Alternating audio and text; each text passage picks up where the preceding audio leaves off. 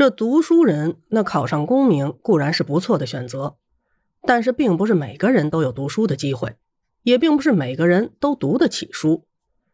除了文以外，还有不少中国人练武。习武既可以强身健体，也可以用来杀敌御敌。武术是中国的国粹之一，具有悠久的历史。早在商周时期就有武术，儒学六艺中的射箭与驾车都是六艺之一。春秋战国时期的侠客都是具有武术根底的人。荆轲刺秦王，没有武术技能是不可想象的。那么武人要想出人头地该怎么办呢？他们呀，一般有两条路，一个是投军为国效命，第二个就是当保镖为财主效命。古代的时候战争频繁，许多寒门靠当兵博取了功名。最著名的就是后汉三国时期，刘备、关羽、张飞都是出身卑贱。刘备是知席贩履之辈，关羽是流亡之人，张飞呢是个小地主。三个人都有武艺。有共同的志向，相约共同投军，创出了一番事业。刘关张是古代武人求职的一个缩影。南北朝时期的杨大眼也是出身卑贱，投军时参加考试，靠奔跑速度快获得了考官的青睐，当上了军官。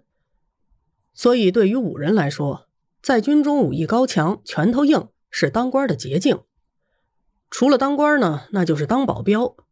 中国最早的保镖至少可以追溯到一千四百年前的北魏时期，那时候就出现了为客商和官宦在旅途中提供人身和财产安全服务的保镖。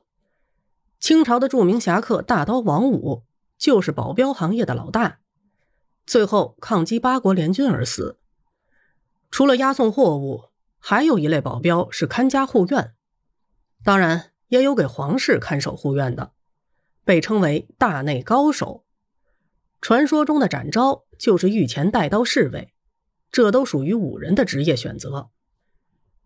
天下的武人啊，还得感谢一个人，那就是武则天。武则天创设了武举，这就改变了以往取士选文不选武的做法。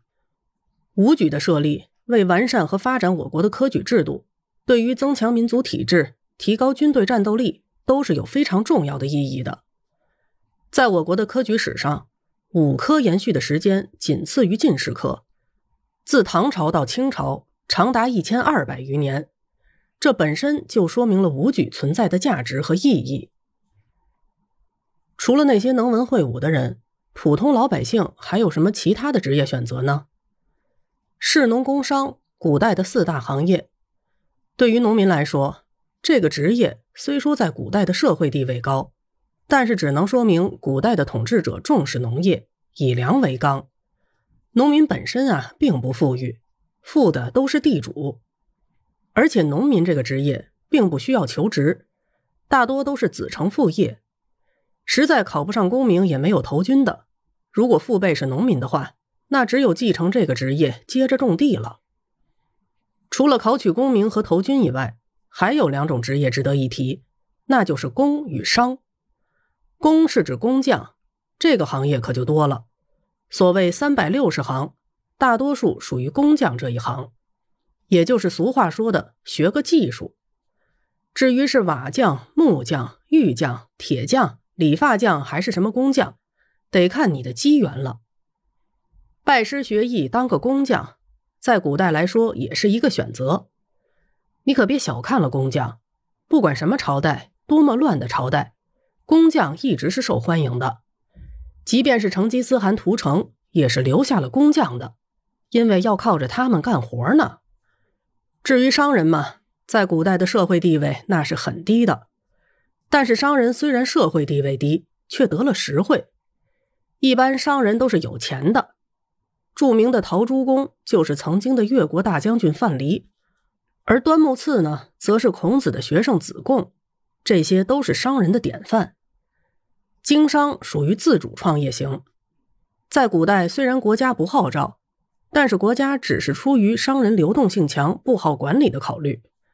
历史上出现了许多商人巨贾，他们的日子过得很好。自主创业经商虽然是不得已的选择，但是，一旦成功了，不失为翻身做主人的典范。